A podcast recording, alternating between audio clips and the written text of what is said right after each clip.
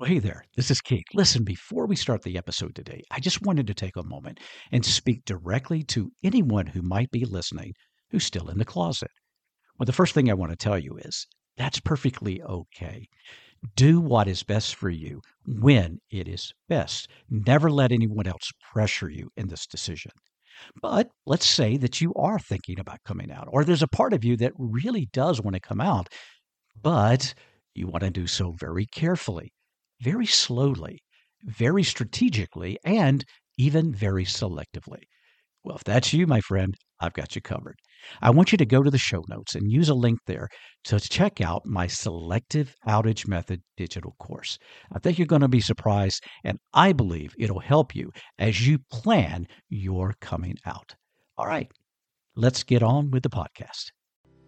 Hello, and welcome to Coffee with Keith. I'm your host, Keith Brown. You know, my mission for this podcast, my business, and even my life is to help my LGBTQ plus family turn their hurting into healing and their healing into happiness. Through this podcast, I try to do that in a couple of ways. On Wednesdays, I produce what I call Table Talks. That's either solo episodes or me bringing in fabulous guests to talk about all types of subjects related to the community. On Friday, well, those are solo episodes, and I call those Bible Talks. That's just yours truly sitting down with a bit of scripture, interpreting it as accurately as I possibly can, and then sharing some practical application for life. Now, two disclaimers, if I may, please. Number one, I am not a medical professional, nor am I a licensed therapist. If you need either of those services, please do consult a licensed professional.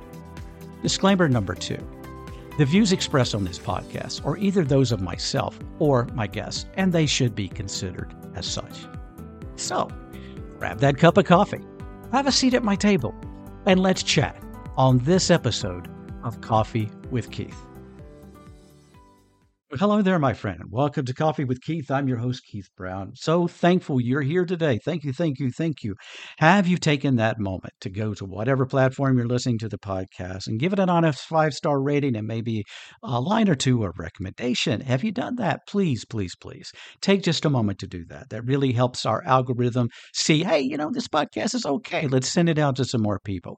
That's a way that you can practically help me grow this podcast, and grow our listeners, and impact more lives positively with the messages that we try to do here at Coffee with Keith. Also, if you've been listening to this podcast a while and you know you're getting something from it or it blesses you in some way, would you prayerfully consider giving a $5 donation to the podcast? You can do that by using the Patreon link in the show notes. All right, thank you for those very much. Now, one more thing I want to share with you really quickly before we get into text today. And this is a good one. It's going to come from the Gospel of Matthew, so stay tuned. But before we get to that, let me just remind you if you're listening to Bible Talks on Fridays, you're probably somebody that either has a faith, you're struggling with faith, you've been hurt by faith, or you're deconstructing faith, whatever the case may be, somehow, some way, faith is a part of your life. Christian faith, uh, I'm talking about. Well, with that said, I want to tell you about something that I have just recently put out. And I haven't made a lot of waves about it, but I want to share it with you because I think that it would help some of you and it's really affordable. It's a digital course, and I call it the Inlet Journey. You know, Keith, he's a beach boy. He's got to pull everything back to the ocean. So, inlet journey. And it's basically talking about, you know, when I was a kid, my dad would take me out the ocean fishing and we would go through the inland waterway during those early mornings and it was pretty smooth ride. It was quiet. And then we would get to the inlet. And of course, that inlet is that body of water between the calm waterway and the ocean beyond. And that inlet, let me tell you, no matter what time of day or whatever, it typically was rocking and rolling. So we would have to travel through those waves in the inlet, a pretty rocky time to get to the prize of the ocean fishing beyond. And I started thinking about that as I was thinking about my late father. And it just came to my mind, you know, that's sort of like the deconstruction journey, right? We, uh, we, we grow up with a faith that we have been taught, that we have experienced in our childhood, through our church, through our parents, uh, whatever the case may be. And, you know, that's pretty easy. They teach us what we're supposed to believe. And then we get to a point we begin to question, we begin to wonder, well, is this true? And so to me, that's that middle ground. That's that what people now call deconstruction. It's actually been around for thousands of years, this idea of examining our faith. But the, the modern term is deconstruction, so I use that. But it's that middle ground that we go through. It's that rough time that we travel through trying to understand and struggle and contemplate our faith before we can begin to get resolution in what we believe, which to me is the sign of the ocean beyond, where the great beauty and the opportunity happens. So, with that in mind, I decided, you know, a lot of times I talk with people and I work with people, and they say, Keith, you know, I'm trying to work through my faith and I get kind of lost because there's all these little rabbit trails I get on and all these little journeys, and there's so much to talk about and think about. And, and I said, you know, I get that. So, what I decided to do was get pretty basic. So, I put out a deconstruction course, Inlet Journey, that deals with seven key theological topics. And it doesn't tell you what to believe, it doesn't tell you how to believe. What it does is it gives you some definitions, some understanding, some historical perspectives of understanding about these topics. And then it asks you some legitimate questions for you to ponder, ponder in your journey and in your journal. So that's called the Inlet Journey. I hope you'll check it out. There's a link in the show notes. Do if you are in this deconstruction process, I think it'll be helpful. And like I said, it's, it's very affordable. So go check it out. Okay. All right, so let's turn our attention to the text today. It's really a good one. And it, this is going to be the gospel text that's read from the lectionary in most churches this coming Sunday. And it comes from the Gospel of Matthew, the 13th chapter. And there are actually two sections of the scripture. Jesus is going to be giving a parable, and then later in this chapter, he's going to explain the, the parable. So I'm going to read both sections to you, and then I want to try to draw from that an application that maybe we can think about in our lives today. And maybe we can think about where we are in our faith journey based on these things. Okay, so we begin with Matthew 13, verses 1 through 9, and then we jump to verses 18 through 23. That same day, Jesus went out of the house and sat beside the sea. Such great crowds gathered around him that he got into a boat and sat there, while the whole crowd stood on the beach. And he told them many things in parables, saying, Listen, a sower went out to sow. And as he sowed, some seeds fell on the path, and the birds came and ate them up. Other seeds fell on rocky ground, where they did not have much soil and they sprang up quickly, since they had no depth of soil. But when the sun rose, they were scorched, and since they had no root, they withered away. Other seeds fell among thorns, and the thorns grew up and choked them. Other seeds fell on good soil and brought forth grain, some a hundredfold, some sixty, some thirty. Let everyone with ears listen. And then the explanation Jesus gives is this Hear then the parable of the sower.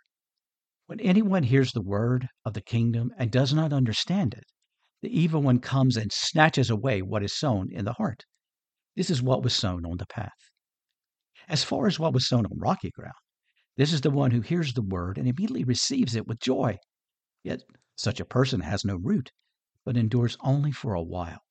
And when trouble or persecution arises on account of the world, that person immediately falls away. As far as what's sown among thorns, this is the one who hears the word, but the cares of the world and the lure of wealth choke the word, and it yields nothing. But as for what was sown on good soil, this is the one who hears the word and understands it, who indeed bears fruit and yields in one case a hundredfold, and another sixty, and in another thirty. Isn't that a beautiful parable that Jesus gives us there? Um, I really like this. And I started, you know, I, I've been thinking about it all week in preparation of preparing this podcast episode today. So I thought, you know, does that apply to us? And I think when we talk about Christian circles or people in general, I see at least four for uh, four categories of people, and I just I just want to mention those here and just for conversation as we talk about this parable a little bit. The first is this there's always that group of people when it comes to things of God and the teachings of Jesus, there are people who will reject, people who will not hear, people who refuse to, to hear this message. And you know what? That's okay. I mean, that's their decision. That's their right. And I know that for many Christians, especially those who grew up in the evangelical church, it, it's very hard for us who grew up in this because we were compelled to, to do everything to try to force these people to hear us, to listen, to accept Jesus, to be saved, right? That's what we were told. That's what we were fed. That's what we believed. And we, we, we were troubled when people rejected the message of Jesus. But in truth, it's not up to us to make people believe. It's not up to us to open people's hearts and minds. It's not up to us to change people's opinions. It's just to us to love and share when the opportunity arises, but love always. Because I think that any of the responsibility, the real responsibility to convict, to call, to change must come from God. So we will always face those first people who will not hear, and that's okay. Then there's a second group. I think that is those people who sometimes borrow faith. What do I mean by that? Well, to me, that's most of us at some parts of our lives. As I said earlier, and um, I believe this wholeheartedly when I was talking about the, the Inlet Journey course. A lot of times we grow up in Christian families, especially evangelical families. And, you know, for many of us, we were in the church every time the doors were opened. And that was not a bad thing. And for me personally, I'm thankful for that. My mother, especially, made sure that my sisters and I were in church every time we could. And we were involved in everything. I sang in the choirs. I was in youth group. I, I was involved in vacation Bible school. I was there on Wednesday nights. I was there on Sunday mornings. I was there on Sunday nights. We, we were just very active in the church. And I remember as a teenager, we had a wonderful youth group and we did all kinds of fun and cool things. I really enjoyed it and I made wonderful friends there. But you know, for a lot of us, we begin to just simply consume the teaching, faith, and the beliefs of those who are older, whether it's parents, whether it's our youth pastors, or whether it's our senior pastor. We begin to listen and we just assume that what they tell us is the gospel truth, right? I mean, after all, they know better than we do. So we take on that faith. But you know what?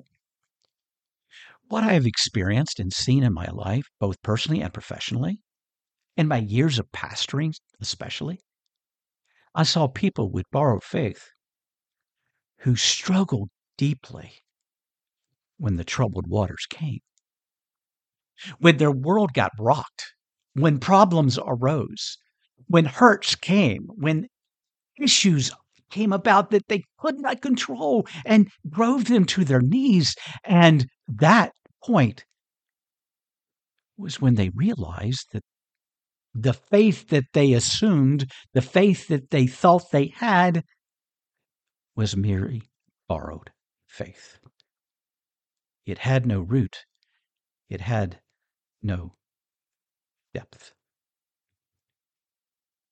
And then there's a third group. And these are the people who have faith, but then they are attracted to the highs of the religious experience. You know, there are people that they go to services and they want to hear the exciting music and the the lights and the activity and the the you know the music is thumping and pumping right? And people get all excited and they and they begin to dance and they begin to raise their hands and they get all this high and you know everything is is just exciting. And there's nothing wrong with that you know? If that's your thing that's cool right? If that's the way you you know if that's your church that you're a part of and you enjoy that that's nothing no judgment that's okay but some people live for the religious high. They they go from one experience to another. They they try to strive from one mountaintop to another mountaintop. And when they go through the valleys and they are tempted by things of the world, or they, you know, get distracted by other things, then that high seems to disappear. And their faith becomes irrelevant. It's sort of like the seed that is sown among thorns. It, it doesn't sustain them. When other opportunities and situations come around, it, it takes them away. And they lose their focus, they lose their dedication to their faith. This can also happen in the deconstruction process. When I have seen a lot of people who are deconstructing their faith over the years, I will tell you, when people take the earnest desire, time, and energy to do the work, do the hard work, many times, especially when I've worked with people and I've helped them do this, you know, even on an individual basis, most of the people that I see and I've worked with, most, not all, most, come out with a deeper, a more authentic, and richer faith. Why? Because they did the hard work. That's the final group. That's the group that takes the time to dig into their faith, to take it seriously, to really find out what they believe. What are the options here? What is truly going on here? What are the things I need to know? How did this Bible come to existence? What is Jesus really saying here? What am I to understand? What do I truly believe? When a person takes the time, the energy, and does this difficult but rewarding work, then the roots become deep, my friend. And the deeper the root, the more you can handle the scorch of the sun. You can handle those that question. You can handle the troubles that come.